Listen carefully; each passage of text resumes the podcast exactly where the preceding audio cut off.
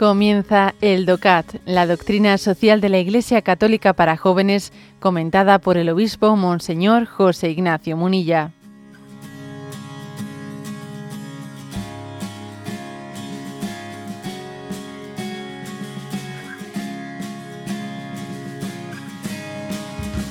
Punto 291. Estamos hablando dentro de los temas que hacen referencia a la guerra. Recordaréis que en el punto anterior habíamos hablado de cuáles eran las condiciones para que una guerra defensiva pudiese ser moralmente aceptable, ¿no? En el punto 291 dice: ¿hay límites para la violencia en el caso de una guerra de defensa?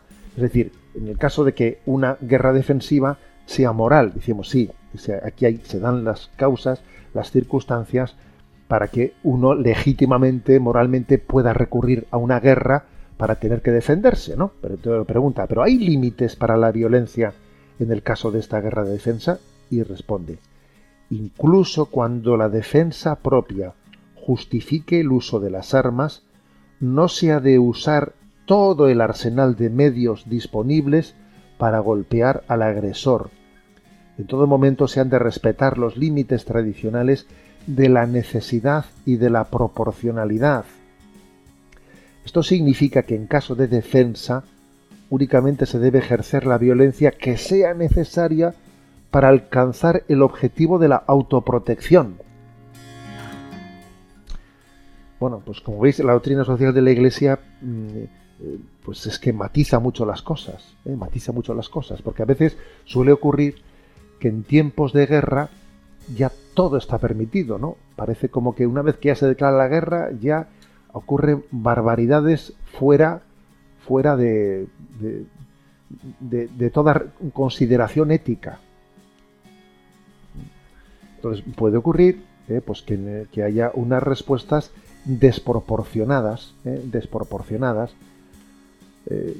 el fondo es como si este punto que acabamos de decir dijese: mira, en tiempos de guerra es como si por lo menos deberíamos de recurrir al ojo por ojo y diente por diente que dijo Jesucristo.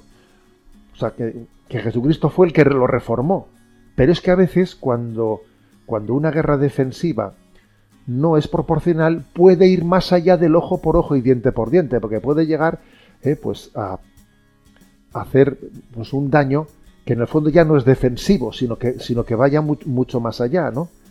Haciendo que personas que son inocentes de ese injusto ataque que ese Estado agresor ha hecho. Claro, si yo al defenderme estoy haciendo pues que los inocentes de esa nación pues sean los que pagan el pato, porque ya te digo yo que el que pague el pato no va a ser el dictador de turno que ha promovido pues esa invasión, y yo que me estoy defendiendo, si en mi defensa no resulta que de una manera desproporcionada estoy haciendo sufrir innecesariamente. O sea, aquí también tiene que existir el sentido de la necesidad y de la proporcionalidad.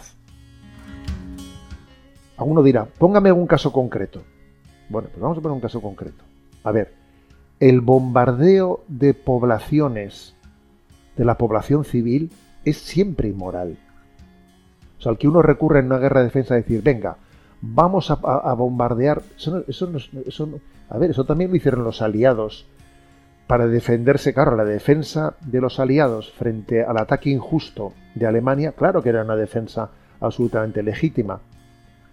Pero los bombardeos que se hicieron pues en Dresde, etcétera, en los que se mataron a cientos de miles de personas de la población civil alemana, a ver, eso es totalmente desproporcionado, innecesario, y es una forma de llevar adelante una guerra defensiva. Sí, la guerra defensiva era moral, pero esa forma de reaccionar es inmoral. Bombardear las poblaciones civiles, eso es injustificable, es desproporcionado.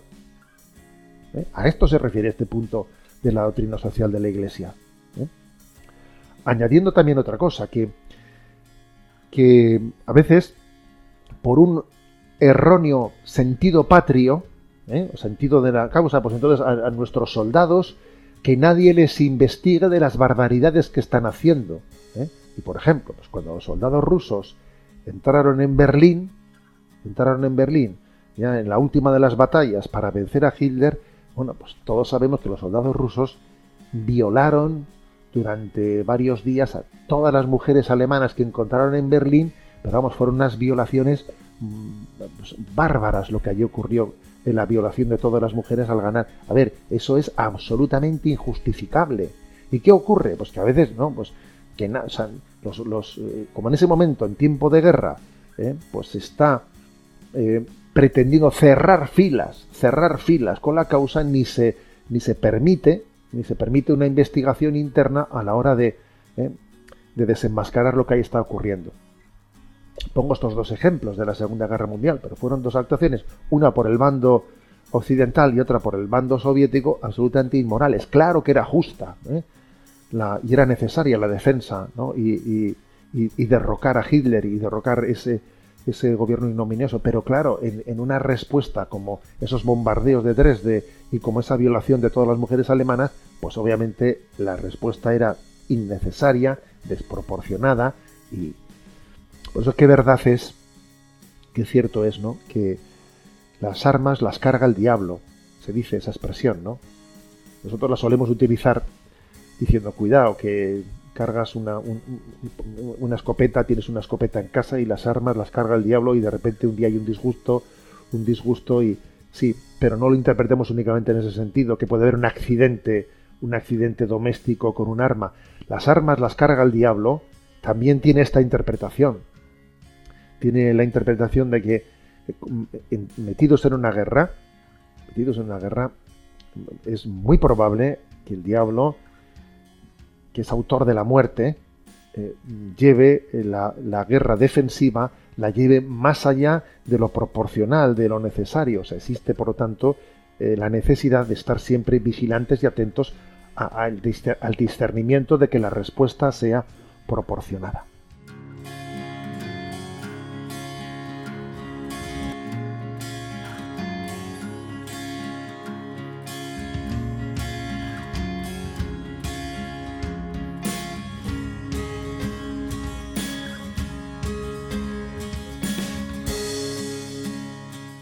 Has escuchado el DOCAT, la doctrina social de la Iglesia Católica para jóvenes, comentada por el obispo Monseñor José Ignacio Munilla.